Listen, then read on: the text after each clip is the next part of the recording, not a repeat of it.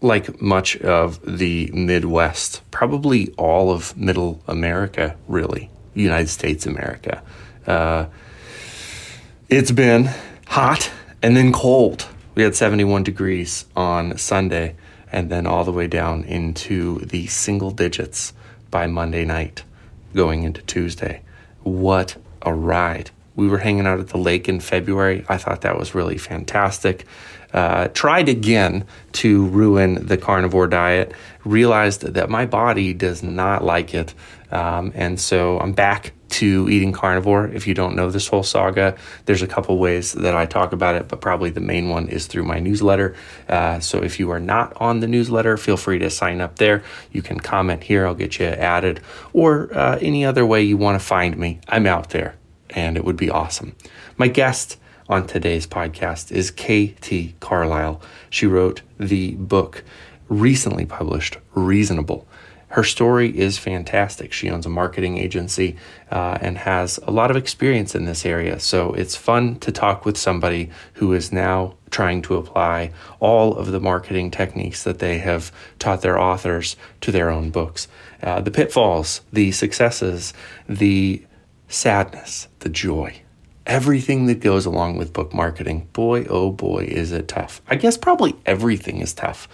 I assume that book marketing is a unique kind of hard, but maybe everything is a unique kind of hard. You know, I'm feeling that a little bit these days with losses. Uh, the anniversary of my grandfather's death on the 28th. It has been a strange year, unlike any I've experienced before. And so maybe everything is hard, but it's all worth it too. You just keep pushing through and making the best of everything that you can. If you're out there, you're experiencing loss and hardship, I want to encourage you. It's okay if you falter, if you fall, if you rest, if you check out a little bit. It's okay. But get back up and decide what is important and chase it because that thing also might save you. Lean into the thing you love because it might help you. Uh, that has nothing to do, well, not nothing actually. Uh, KT is familiar with loss as well. She lost her father four years ago, and that's exactly where our conversation starts. So please enjoy my conversation with KT Carlisle. This is TRBM Ammo Edition. If you're a published author and want to make a living writing books and selling them to avid readers, you've come to the right place. There's simply no program that's more successful at driving readers towards the books you've written. So the only thing you have to worry about is writing a great book. And the system within Ammo takes care of the rest. Thanks for listening to this conversation. I had lost my father, and I spent a lot of time sort of feeling lost and not wanting to write or even read because that mm. was something that he had always supported me in and him not being around to enjoy it felt wow. like not like it just wasn't worth it to me and then i just realized that i was really dishonoring his memory and not doing the thing mm. that i was born to do and that he always supported me in so I spoke to my husband about it and he was like, No, I've been telling you for years, like, you need to just sit down and write your book. So go ahead and do it already. And I was like, Whoa, hmm. okay, mm. great. I have your I have your support now too. I'm gonna lean on you and we're gonna we're gonna bang this out. So I awesome. I finally just sat down and did it. And then a hundred days later I had my book and the book is reasonable. It's the first in reasonable crime that's, fiction. That's uh, the least yes. exciting uh, review I've ever heard from an author about their own book. I no, that's the title. um, that's funny. Uh, it is, uh, but the title is reasonable. Um, and it is a the first in a crime fiction trilogy. Um, and really the the book centers around this idea that a woman uh, committed suicide in college and her friend never believed that that is what happened and she mm. goes on to become a detective and really spends her entire life trying to prove that this is not what happened and she was actually murdered. Um, meanwhile, another woman is falsely accused of a murder that she deep down knows that she did not commit, even though she had every reason to do so, uh, and even though she can't remember exactly what happened. So those are the sort of two things that uh, that happen in the book, and their stories sort of over overlap and feed off one another. Um, and yeah, so that that's reasonable. Um, Forget Me Not is coming out May 13th. And then the last book in the trilogy, I am working on the first draft now, but I do expect it to be out by the fall. Oh, cool. Okay, so you're writing at a breakneck speed. Oh yeah. That's awesome. It's like once once I said, okay, I'm gonna do this, I was like, okay, well now I can't turn it off and now I have to do it all the time. Yeah. There is a ton of ground to cover just in kind of the little recap that you gave. So, um, one, I want to say that every person's uh, experience of loss is individual. And so I am sorry for the loss of your father. Um, it's it's an unbelievably painful and personal experience. Oh Um, yeah. And thank you for that. It's it was just he died so young, so suddenly, and just it was one of those things that like you said, like it's ju- it just rocks you to your core and you really like you don't yeah, know how to respond to it. yeah. Uh, and then, so on on the back of that, uh, podcast listeners to this show know that, and you know, hear me out before you respond because I I I trust that a lot of people maybe feel similarly, and and maybe I'm wrong here, but I always like to front load this. I lost uh, my cat. He was my best friend um, for 15 years. I got him in 2008, right uh, on the uh, front end of the Obama election. And I remember just like the feeling of taking responsibility for him. There's a backstory to it as well, just for how I got him and what I wanted to do for his life. But um, he literally spooned with me every single night for 15 Oh, years when I was at home. Um, and when he was around, I would be doing my writing, I would be doing my podcasting, I would be uh, whatever it was. He was the one that I I didn't speak verbally to him, but like there was um, this sense of just really close connection. And I lost him recently. Uh, I also lost my grandfather, who was much like my father uh, about a year before that, just um, almost to the day. Um, oh and so, God. yeah, it's been a year of loss. It's been a year of Yeah. losing my best friend and my mentor. Um, and so that's why I wanted to say first, I understand that you losing your dad has nothing to do with me losing my my cat or my grandfather, but in the sense of loss as a general thing, you and I have experienced that. You and I have felt that, and some of our listeners have felt that that sense of like there is a void now that I don't even begin to understand how to fill. I can no longer tell Yeah. a person who means more than words could ever express uh, what it feels like to do this Yeah. thing. So yeah. Yeah. Um, yeah, so we'll we'll we'll talk about this entire show in the shadow of loss because you said something that really captured my attention and something that I had never dealt with before, which was how do I do this thing that I'm meant to do in the absence of somebody who really matters to me? I can no longer prove to dad, I can no longer prove to my friend that I am going to make it. And that was always a huge motivating factor. Is like one day I'll stand before you and say, look what I've done. Right. Right. And that's it's not uh, the funny thing is, is that's not the uh, the jealous like the, the- because one of the things that happens to us is somebody along the way tells us we'll never achieve our goals, but it's actually the person who tells us we will achieve it. If that person leaves us, suddenly the motivation to achieve is like, who now do I stand before to get that? Like, I'm so proud of you. Good job. What is author marketing mastery through optimization, you ask? I'm going to tell you.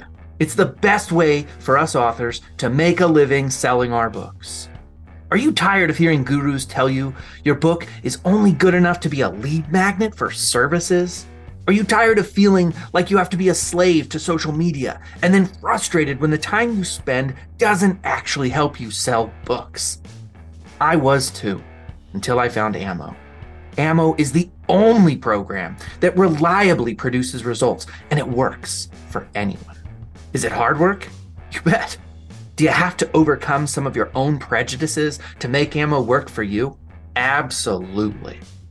But rather than being another program that rah rah shish boss tries to get you emotionally excited only to offer unclear methods, Ammo shows you how to design profitable ads step by step through a unique, highly tested, and targeted formula. The founder, Steve Piper, is a data loving, formula driven author who escaped the kingdom of Amazon to build a platform for himself where he sold directly to his readers and built a loyal following and millions of copies sold. With Ammo, you know who's reading your books, how to contact them, and what they want to read next. If you've always been frustrated with Amazon's wall of mystery of not knowing who's reading your books and losing 50 to 70% of your hard earned money, that you're making through sales. Ammo solves all of those problems by putting you in the driver's seat and showing you how to fulfill your books directly to your readership. Click the link in the show notes to learn more. Absolutely. A hundred percent. Like that was the thing that I struggled with the most. And I think that a lot of people who have lost somebody or or even like you said, like losing a pet, like that's like I don't I, I'll never forget. I was in high school and one of my good friends lost her dog and she was a mess. I mean, she had that dog since before she Yeah. was born. And I was comforting her, and the kid in our class said, Oh, who cares? It's just an animal. And I was Oh like, gosh. How can you say that to somebody who is A, Yeah. crying her eyes out right now, and B, like the like just because like animals are, you know, in my opinion, far better than humans and far more loyal. So Yeah. like what what just what animals tend to be is is right like you said loyal um and and there's an innocence attached to an animal. Yes. it's funny we have so we have three cats and two of them as like callous as this will sound two of my cats I could not care less about. Uh, one of them we inherited after my grandfather died and my grandma wanted to put her to sleep and I was like nah Oh, there's plenty yeah. of life left. Like, give her to us. She shits all over the carpet. She shits on the floor. She pisses Oh everywhere. God. She's like, yeah, it's horrible. That sounds, But like, I have four dogs, and one of them is Yeah. exactly like that. He's like a, a an old man. He's incontinent, and he's Yeah. very grouchy, and like, Yes. oh man, and and and and you're like, okay, that's this is my burden to carry. It sucks, Yes. but like whatever. Because of that innocence, because of that sense of like you're not corrupted by all of the horrible things that life uh, throws at humans. And so you've got that going for you as well. But there also is something about a really special connection with an animal that in ways can fill a void that no human can too. Because Oh, yeah. like I was saying, I didn't speak to Chewy ever. I didn't I didn't talk to him. Well, not ever. I mean, if I ever talked to him, it was almost the way you talk to a baby. But there was a mental kind of emotional connection that was like he would come and stand at my feet. And I knew that he knew in those moments I was very riled up. I was upset about something, and he could feel my emotion from anywhere in the house. There's no Mhm. spatial uh like need versus if you and your husband because you talked about your husband and and his amazing support of your career your husband can't be in a different well not can't anyways. Th- the point is is that your husband will use a lot of your physical cues. He'll see your eyes he'll see your lips he'll see uh, your eyebrows all of those things and he'll decide okay right now KT is upset so i'm going to comfort her. An animal somehow is picking up like six senses of yeah, information from anywhere in the house. And all of a sudden, KT's upset and the animal rushes, the dog rushes to your side to comfort you. There's something really Mhm. cool happening, and it's not in words. And I think that's why animals are uh, somewhat overlooked for the value of the relationship, is that they can't speak. But what they can do is they can key into all of your other senses and understand, like, I need to go comfort right now. I need to go be with, I need to stand in solidarity with. And Yeah. so I think that that's really profound and uh, too few people give that the the space that it requires. 100% agree. I mean, like my dog Yoda in particular, I have four dogs, but my dog Yoda is my dog. Like he's the one that, like you're saying, like if he detects any sort of anything wrong Disturbance with in the me, force? yeah, right, exactly. Any Yeah. disturbance in the force, and he's there. No, but for real, like he, I, I always refer to him as my little soulmate because he just like Yeah. he he gets me in ways that other people and animals just do not. But anyway, I digress. Animals are amazing. Anybody who thinks otherwise can take a hike. Yeah, I live I live in a small town, so uh, I can see the entire uh, population of my town from my house. Uh, we we're, we're Yeah. just a town of 900, so it's very very small. Same, And, um, same. Okay. Now, I was going to say, when you live in a small town, almost always you have kind of agriculture, like rural around Yep. you. And so Oh yeah. people really don't value animals. Like, uh, I always tell the story of the beginning of Chewy is that uh, I rescued him. The owner was going to uh, put the kittens in a burlap bag and just run them over with the tractor because in his mind, right? I know this is crazy. In his mind, though, that was a more merciful death than uh, the late autumn birth. So there was a, a litter of kittens that were born in October. And to Mm. let them try to survive through the winter in Nebraska would have been a slow suffering. So in some sense, I'm kind of like, okay, I get I get your calculus, I get your math. But at the same time, it's crazy to think uh, like you're going to actually be the enactor of death, which um, at this point in my life, I've actually I have murdered uh, an animal in in love. Like before, I say murder because it's such a Oh, harsh right. thing. But yeah, we had a cat, and uh, there was there was a a, a moment where uh, he had a, a seizure, and it was about 14 hours of pure pain. And so I called my father-in-law and I said, "Let's take him." And and um, I actually shot him. It was Yeah. a horrible feeling, but it was the right thing to do. So you have like such nuance in all of this. It's Yeah. crazy. Yeah, absolutely. I mean, I remember when we first moved here and that aspect of living in a in a rural area, it's kind of a culture shock because, you know, you deal with almost everybody around here has their dogs chained up outside and or you know in a in a Yep. crate like outside all the time and it's No Vermont, so fences, right? yeah, like eh, Yeah. like we're in Vermont and it is like below zero during the winter and they're Yeah. still out there and I'm like that seems wrong. Why why are we doing this? But it's also like this is a lifestyle and you're kind of acclimating to that lifestyle and this is the way that they have done things for many, many, many generations. So it's just like whoa, okay, but Yeah. um, you got to have like sort of a, a different perspective on it. But yeah, Yeah. I, I totally, totally identify with that. That was something that when I came here, I was like, oh my God, I I don't know, like it was like my brain broke because I was like, I like It- this person and I realize that they're a good person, but I really hate the way they treat their dog. Yes. It sounds like you and I have a similar experience of like I came from an actual urban setting. Um, I was born Mhm. and raised in Denver, and so to live like in a town of 900 after being born and raised in a town of millions is very different. Oh Um, yeah. Yeah, I'm a Jersey girl originally. So go. when I yeah, when I came to Vermont, I was like, okay, things are different here. Yeah. And I, I do love it. I, I will admit, um, I, I I take our dog Lyle, so he's um he's a, a Great Dane uh mix and he's very Danes. big. I, I love him. Uh I take him for a walk every morning before the sun rises and um I love the quiet of this town. You know, there's there's Yeah. there's a time in this town where there's no noises, nobody's up out and about uh the bar closes. It's not even open on Sundays. Like it's just so quiet. And that is really really great. It's good for my thinking. It's good for me as an author. It's good for me as a person. Um but yeah it's it's crazy because everybody around me just thinks of animals as utility. And I think that's the thing that's really tough is is that in my mind animals are not utility. And in my experience I I should say like my actual lived experience tells me that animals are not utility.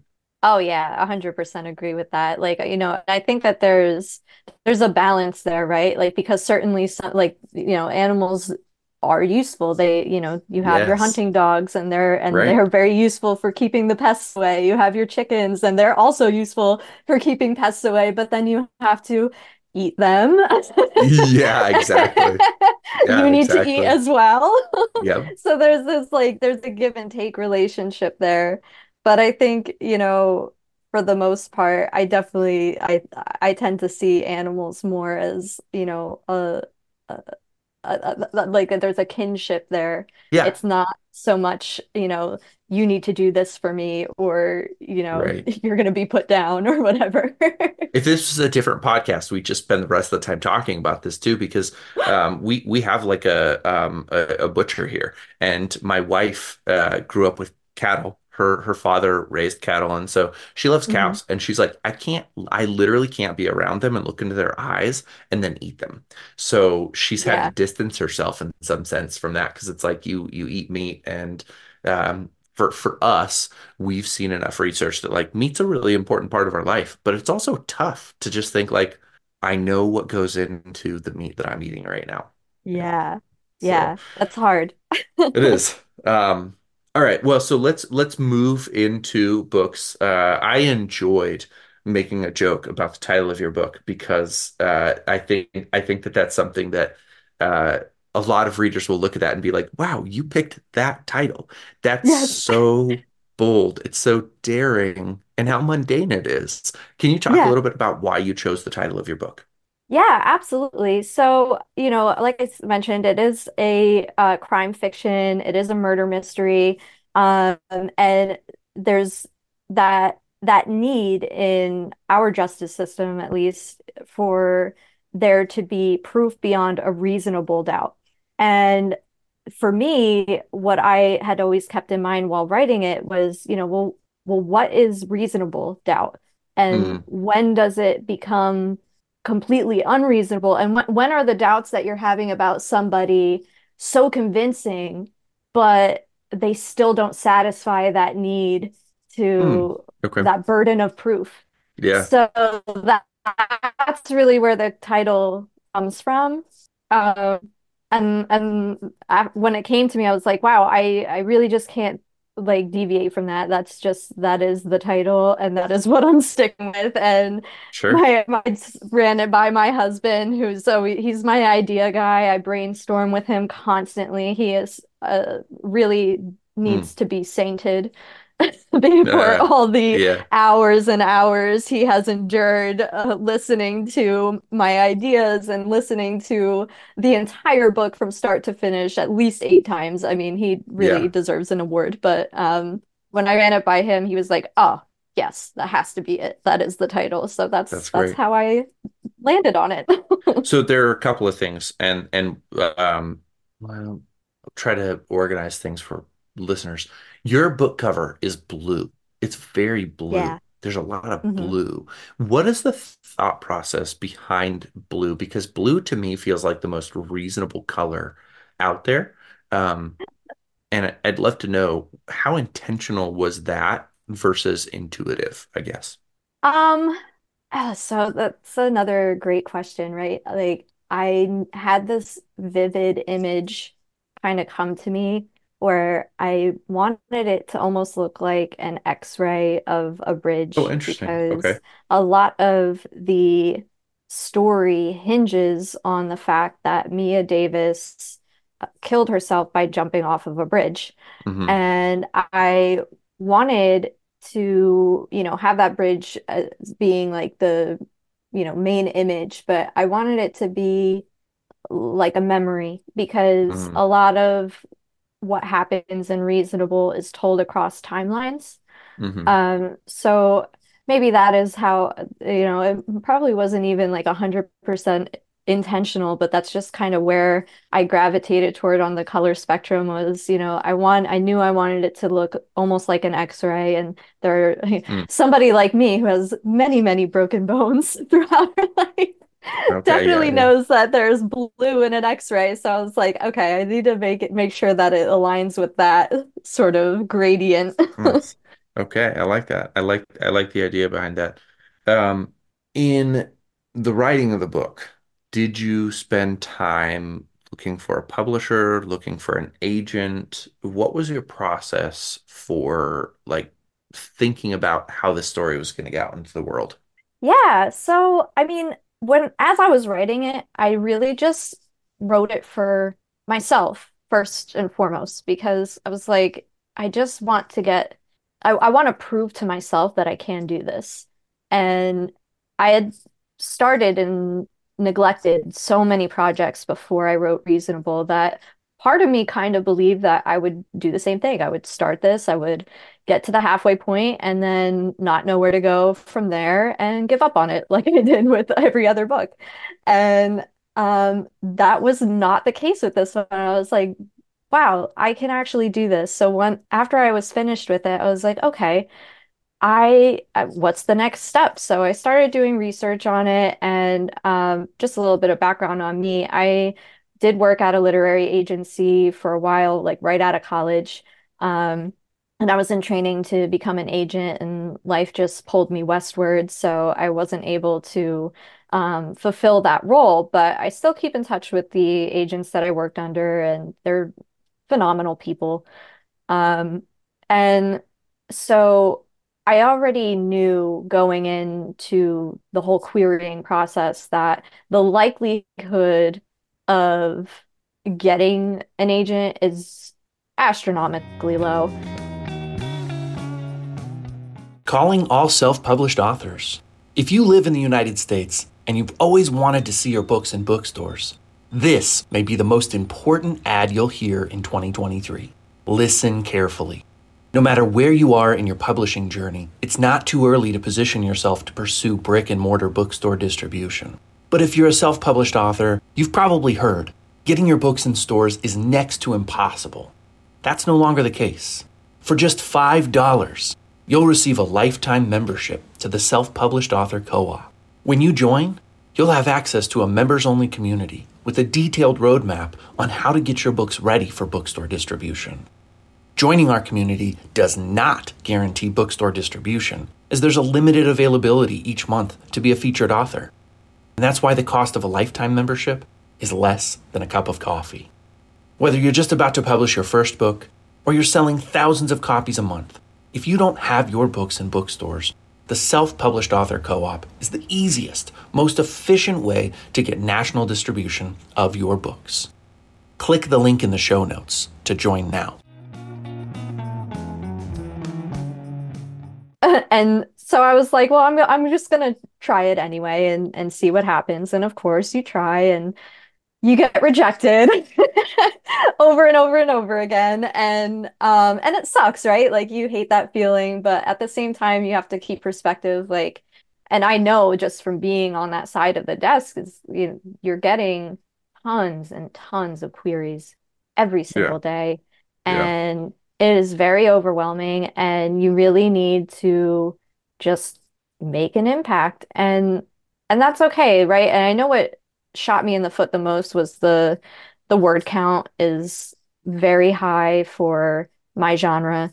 Um so i knew that it was very unlikely that anything was going to happen there. So i gave it you know probably like 3 to 4 months before i said to myself okay, well, I still want other people to be able to read and enjoy this. My, you know, mainly my family, my friends, and it would be so cool to just have a physical copy of my book. So I'm going to self-publish and really like I'm just flying by the seat of my pants here. Like I just you know, I design my book cover.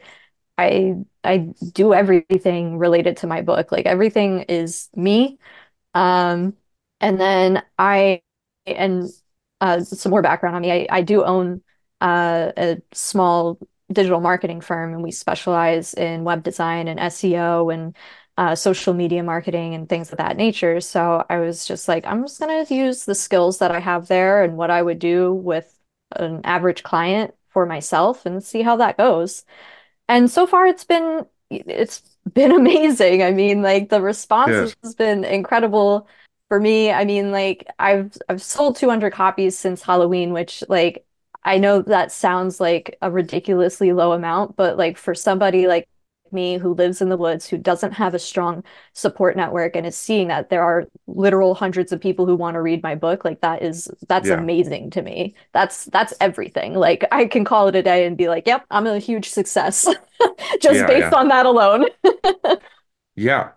Um, there's there's a ton of stuff again uh to to dive into. So one, backing into some of this conversation with the the the social media, the marketing part of it, how did you decide you want to do that? So as I was querying, I realized that a ton of agents will ask you for your Twitter handle or your X handle, whatever whatever you want to call it these days. Um, and that really stuck out to me. And I said, well, I've never been on Twitter before, and I never really wanted to be, but it seems important for this, you know, industry. So I better check it out. And I just kind of on a whim started posting there and interacting with people like you and, and other people on the platform. And Yeah. I was very pleasantly surprised. I really went into it thinking, oh, this is going to be just me shouting into the void, not really getting any like Yeah. meaningful interaction with anyone. And it was completely the opposite. Like, cannot stress enough how opposite it was to the point where, like, I have people's phone numbers that I text like every day, or, you know, people that I talk to all the time now who have become like really close friends of mine just from being on Twitter. And it's been really awesome to see that a community like that exists especially since, you know, I have been part of many writing communities and groups and Yeah. was in a lot of like poetry slams and things like that. Um, and there's, um, you know, I feel like there's this idea of a writer as being, you know, reserved and quiet and and all these things. But then like there's this huge competitive side to us that we really Mm. try to like keep under wraps Yeah. Until you, you we all get together and then it's just like super cutthroat and hmm. everybody's trying to like tear each other down and like come up with reasons why hmm. they're the best and everyone else sucks and I'm like okay we need to we need to slow roll this because we're all here we all have different things to contribute everybody's voice is valid like let's just let's relax a little bit so I was Yeah. nervous when I first got on Twitter. I really thought it was going to be like that. And there are, you know, obviously there are trolls on the internet wherever you go and Awful. people suck, Yeah. but Yeah. but um for the most part it's just been a really rewarding experience and I'm so glad that I joined. And that's honestly where most of my success with Reasonable has come from is just Twitter. Yeah. What I love about what you're saying is that I think that there are a lot of authors. In fact, um, the self-publishing formula or self-publishing show with Mark Dawson, um, they have completely given up on Twitter. Uh, I reached out to them and tried to share the successes I'd had, and they didn't believe me. It was so weird. And I sent like quite a bit of evidence that Twitter was very successful. And they're like, yeah, but those aren't, you know, sales. And I was like, "Well, they kind of are. It's just that they Yeah. they fall into my email marketing and eventually they buy. People on Twitter do behave differently or X. I don't know. Um, I, I go back and forth. I, I think that you know, out of respect, I'll I'll call it X. But you know, like people there really respond. But it also takes a minute because there's something very relational about it. It's we're not there necessarily to sell stuff. We're there to build relationships. And so it does, Yes. it's the sales cycle is a little bit longer on on Yeah, the the X platform, and that's okay. absolutely. You know, one of the things that I have seen over and over again, I met you on X. I met uh, Rich Hosek, who he and I have done multiple book sales together, and he's uh, co-hosted this podcast. I met Chris Talon on this uh, platform, and he has co-hosted my podcast, and uh, he has his own podcast. I met Heather O'Brien. There are so many people, Juliet Willows, that have really um, benefited my author career, but also have introduced me to new audiences where I've sold books. And so it's strange to to discount Twitter as being a really important platform. Yeah, I I couldn't agree more with that. And I think that it's it's funny because like my husband will see me like I I was never somebody who was on my phone like at Yeah. all. Yeah, me Um too. and and now, you know, I'm on it constantly because of Twitter and like there's this, you know, this sort of like strain now where he's like, "Oh, would you get off your phone?" and blah blah blah. And I'm like, Yes. "Listen, if it weren't so impactful, I wouldn't be doing it."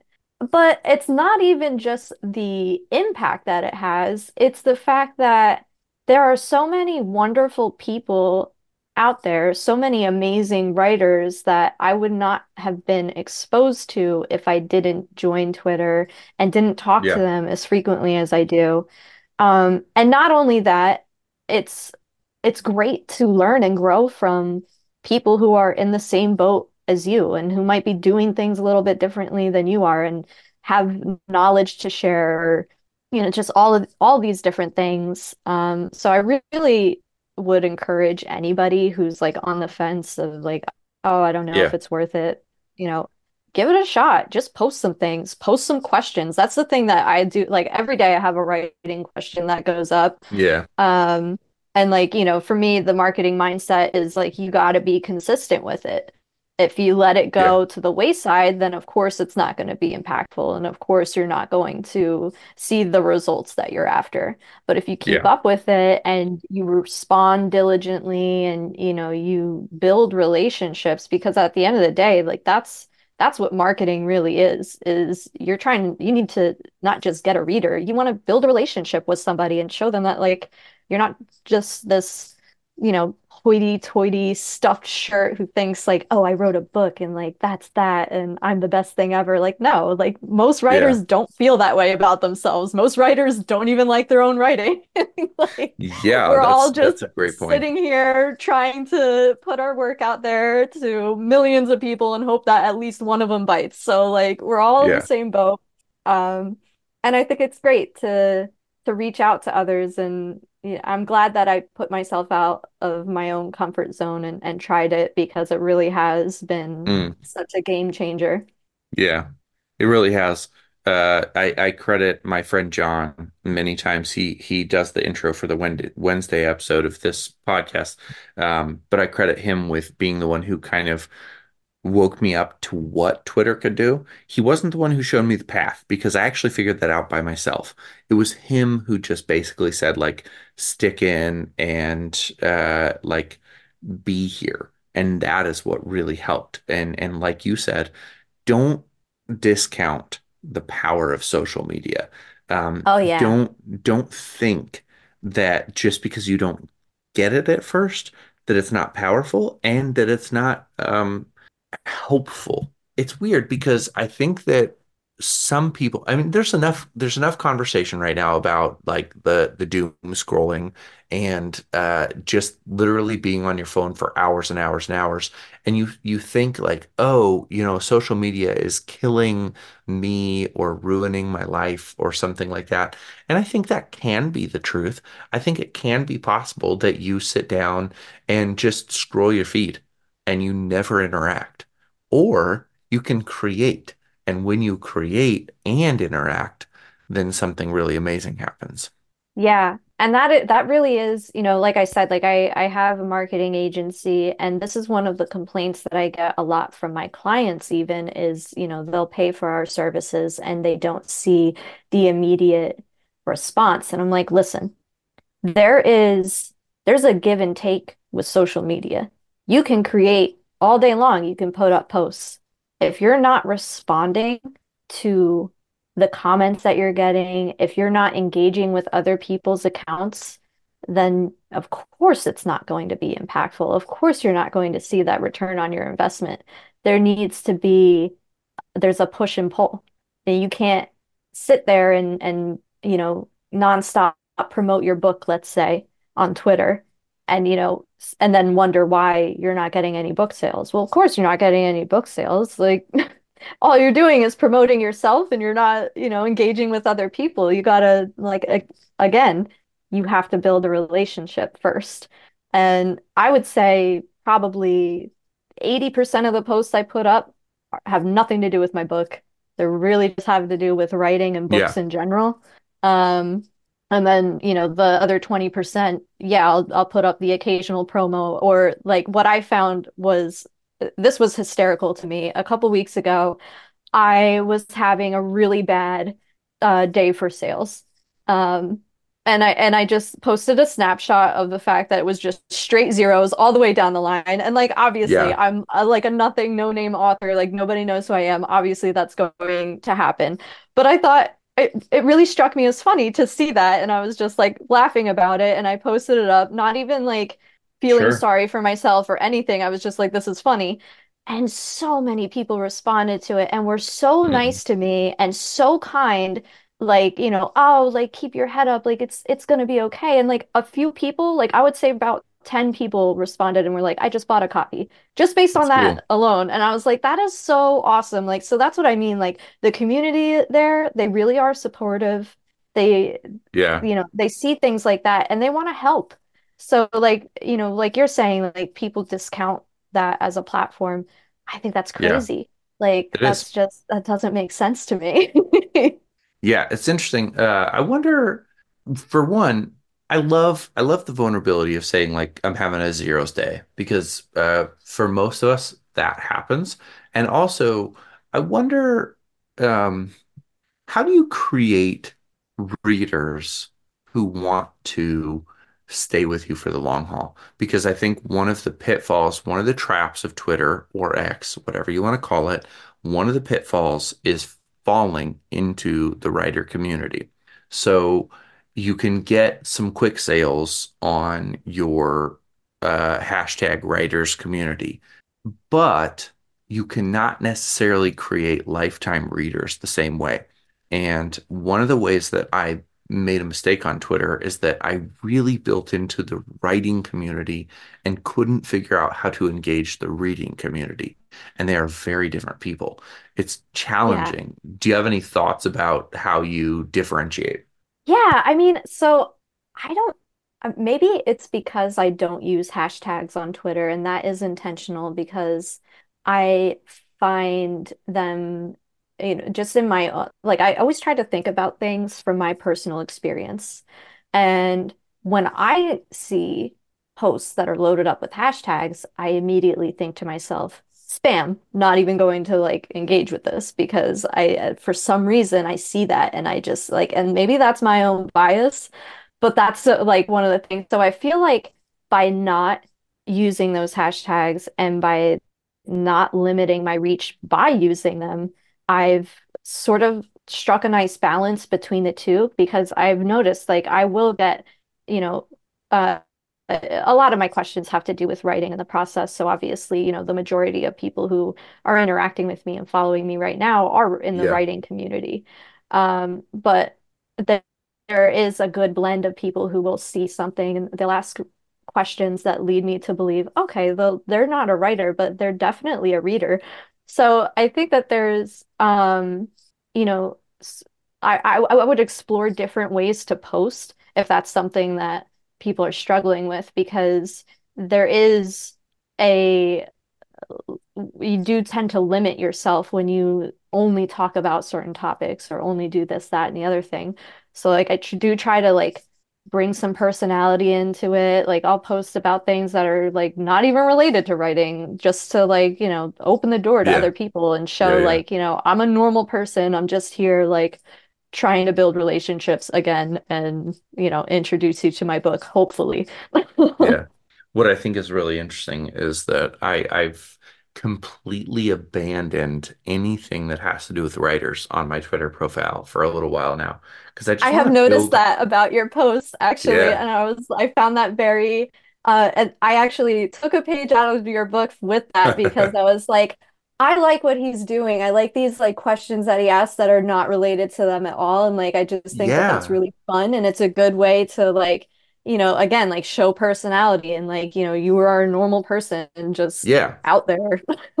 My growth has slowed a little bit because I think that the the the writer community really is hungry to figure out how to sell books, but too many in the writing community are willing to just like glom onto numbers.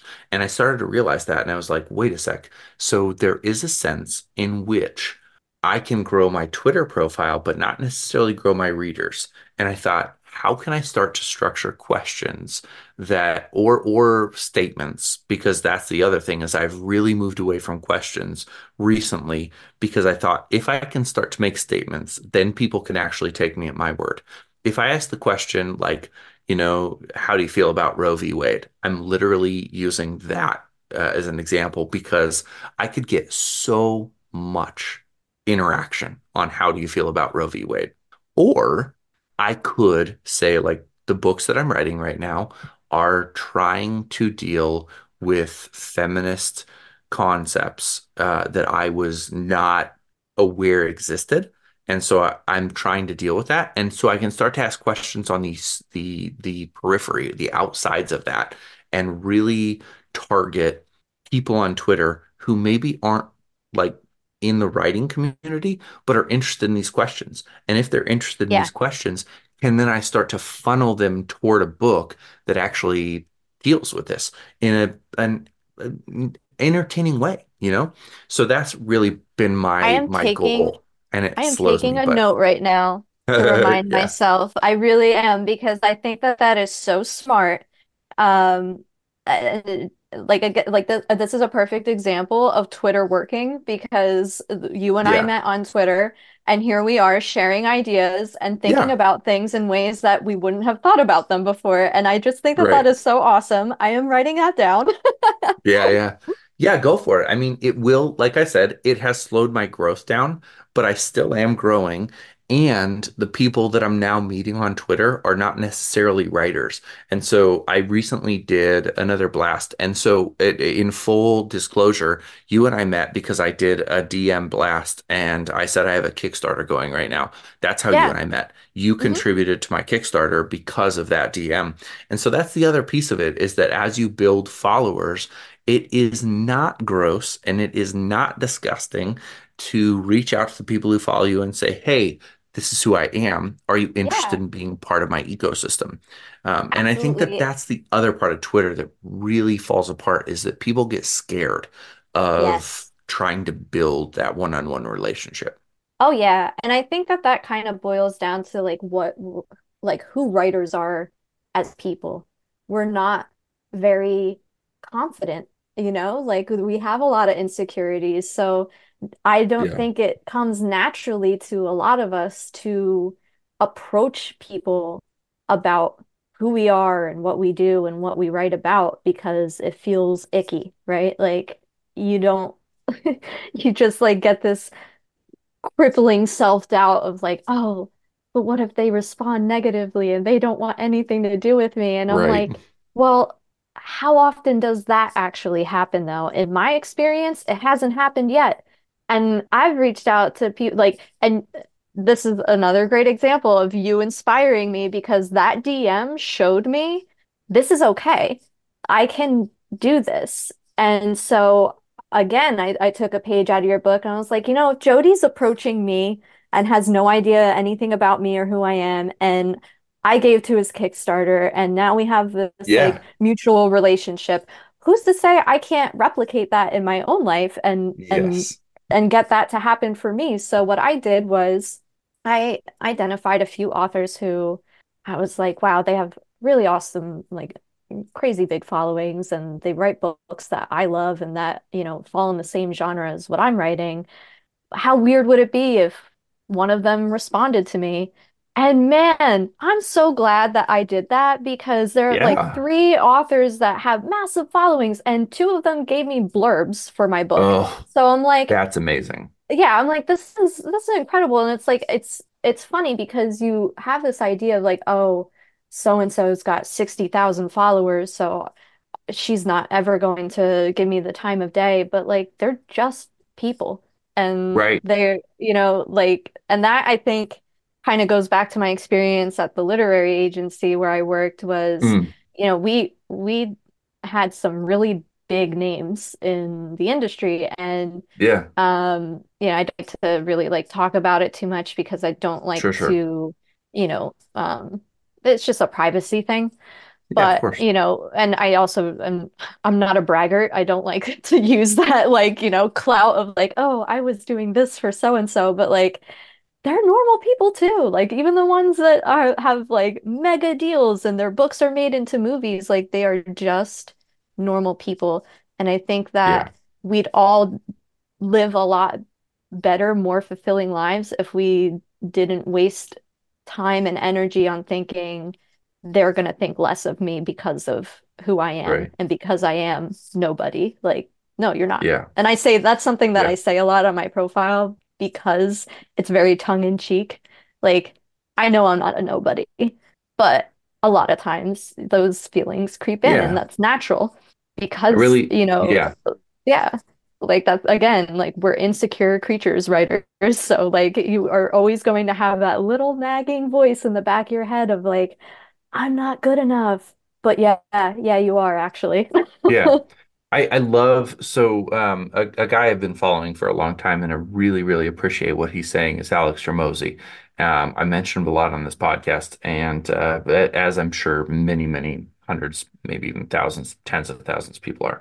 But um, he he put out a thing on Instagram the other day, and he said, um, "I'm really tired of this culture of people saying like, you deserve whatever." He's like, deserving is actually destroying what we're doing because I don't deserve anything.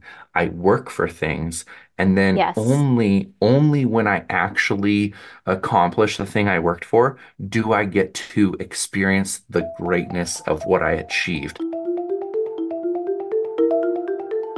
I'm four books into a nine book series, and every single day lately, I find myself thinking, boy, it would be great if I had some central location for all of my notes, all of my plot points, character names, family lineages, you name it. I wish it was in one place because let's be honest, the way that I am using Microsoft Word as a word processor and have 55 different documents to keep track of all of the series details that I need to access, I'm taking more time opening up files wondering, why did I name this one that? Why did I name this one that? And not getting the information I need. Enter Scrivener. You guys know that I do not advertise for things unless A, I'm using them myself, and B, I think that you could up your game, sell more books, do better marketing, and get yourself in the game better. And that is why I am now partnered with Scrivener. If you use the link in the show notes, you get a 30 day free trial, and then you can sign up as well for a discount. Click the link in the show notes to learn more.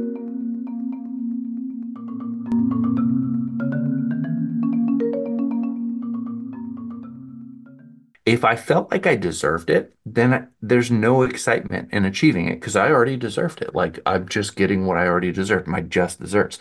I think the truth is is that we we like bust our asses to accomplish these things. And in a really strange way, as much as this hurts for people listening, you're probably going to spend tens of hundreds of hours to get a small number of book sales. And every book sale along the way is going to feel like a breath of air in a suffocating environment. And that's okay at first because there is a point when it starts to to to turn. And suddenly we go from the moment of having like a book sale a day to 10. And when we have 10 book sales a day, it's like, whoa, I can start to think Right. about this at scale. I can think about this as a career, a hundred, a thousand book sales a day. And then you start to think about Stephen King or uh, James Patterson or Dean Koontz or whoever it might be that you love who's at the top of your particular genre and realize in order to have the million book sales that they had, there are tens of thousands that are happening every day, Mhm. every day. Yeah. We have a long way And to I- go, but Oh it's yeah. a, yeah, it's a great feeling to to realize like that can actually happen. Yeah. And I think that that is an important thing to keep in mind is like I'm very much at the beginning of my journey. And I Yeah, realize that I have to remind myself of that constantly because, you know, you pour so much of yourself into these projects and you're spending time away from your family, you're, you know, burning the candle at both ends, Yeah. so to speak. Yeah, And absolutely. it's just like, you know, like because, you know, obviously I'm not living off of my book sales yet. That would be really Yeah. sad. Yes, But yes. um, you know, so but I I have to write 10 articles every day to support myself and my family. Yeah. And only after that do I allow myself to spend, you know, another like six to eight hours focusing on my- like, you know, so I'm putting in like 12, 14 hour days every Yeah. day, every day. So it's, you know, it's not, uh, uh, there was somebody, uh, uh, some troll on Twitter who said that, you know, something to the effect of like, oh, why do people who think that they're lazy enough to write a book like should be uh praised for it? And I'm like, Right. wow, lazy. Hmm, that is not a word I would use to describe myself. Yeah, exactly. Because Yeah. you know, you you have to you have to really work at it, and it's hard work and it's not always rewarding work, but Yep. it's it's work that every author, every single one has put in. So you got to get in line and and get working. Absolutely. I think it's really important. And one of, one of the things that I think distinguishes authors who will uh, achieve great things and authors who won't is the people who understand that distinction of like, you're going to put in the time.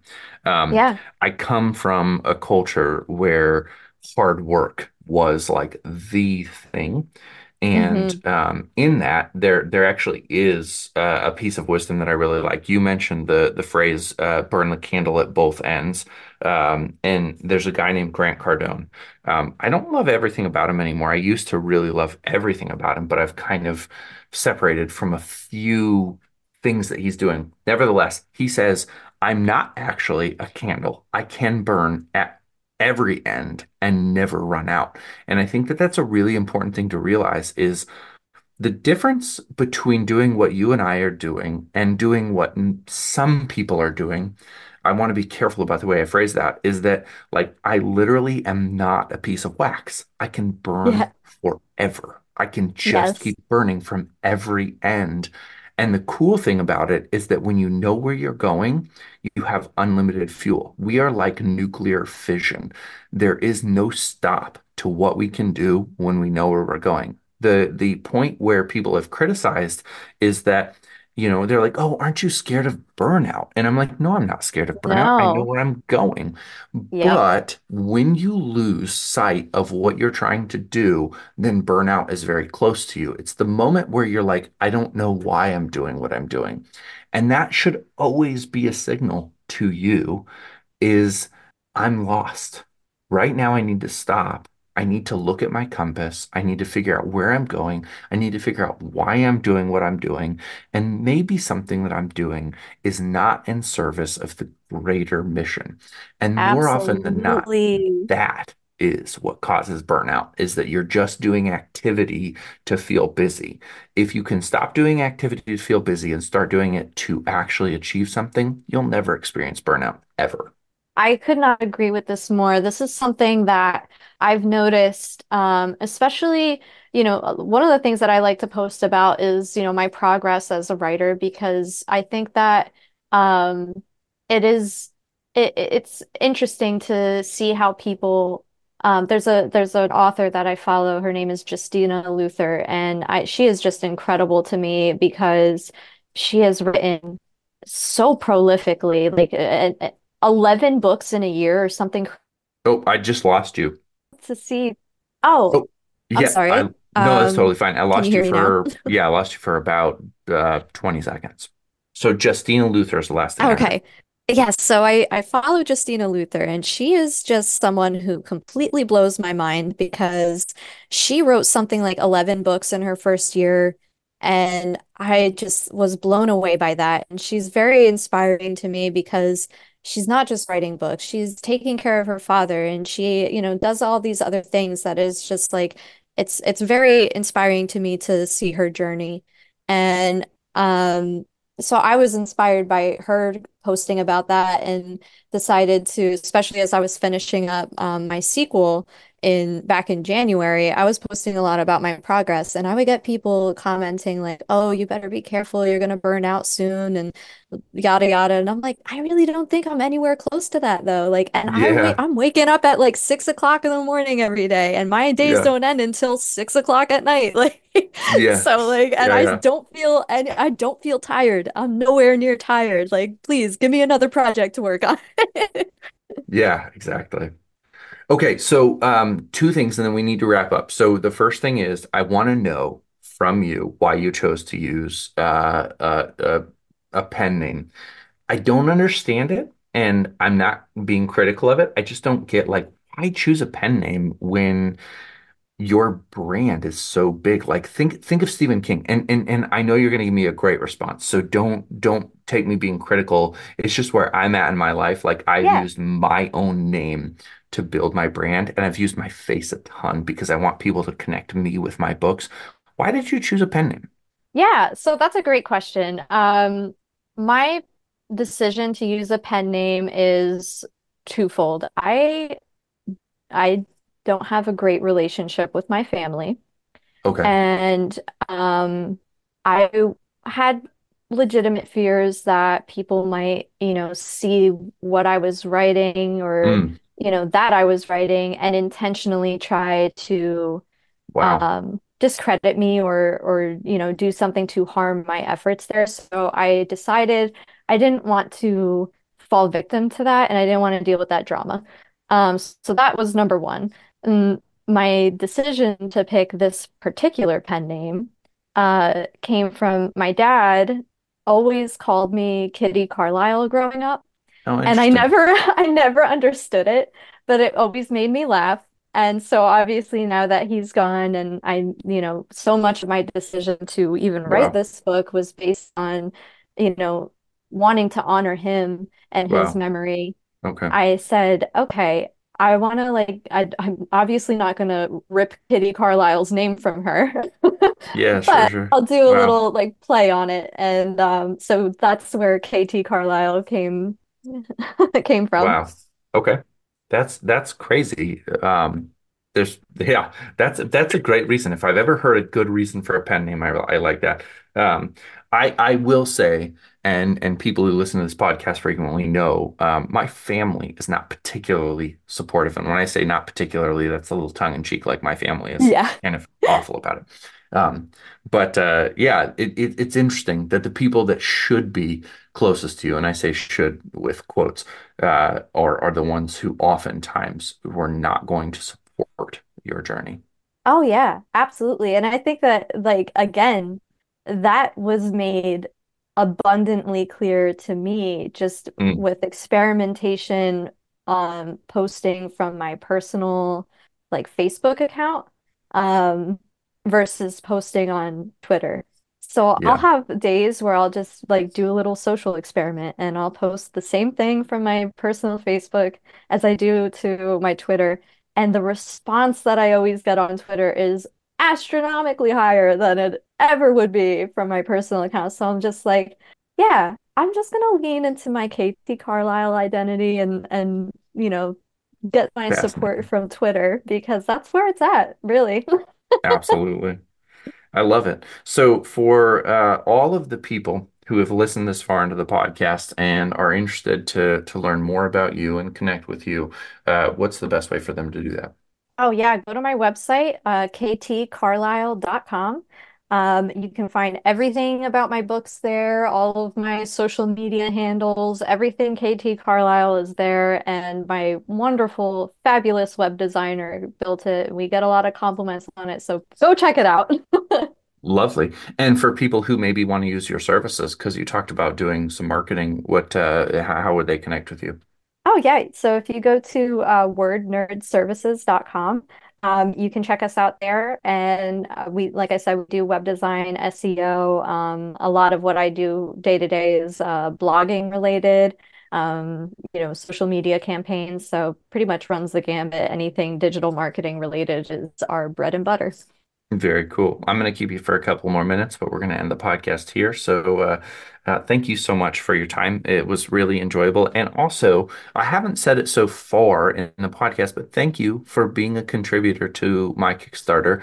Um, the the the audiobook series has been a huge success, and I think you were a, a really big part of that. Thank you. Oh my gosh, no problem at all. I love to support fellow authors, and I just I, I love this community. So anything to to do that, I'm more than happy to do.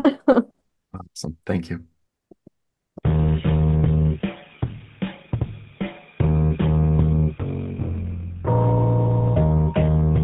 Thank you for listening to TRBM. The theme music was provided by the ever talented Christopher Talon. And hey, if you liked what you heard, share this show with other readers because what's the point of telling stories if nobody's listening?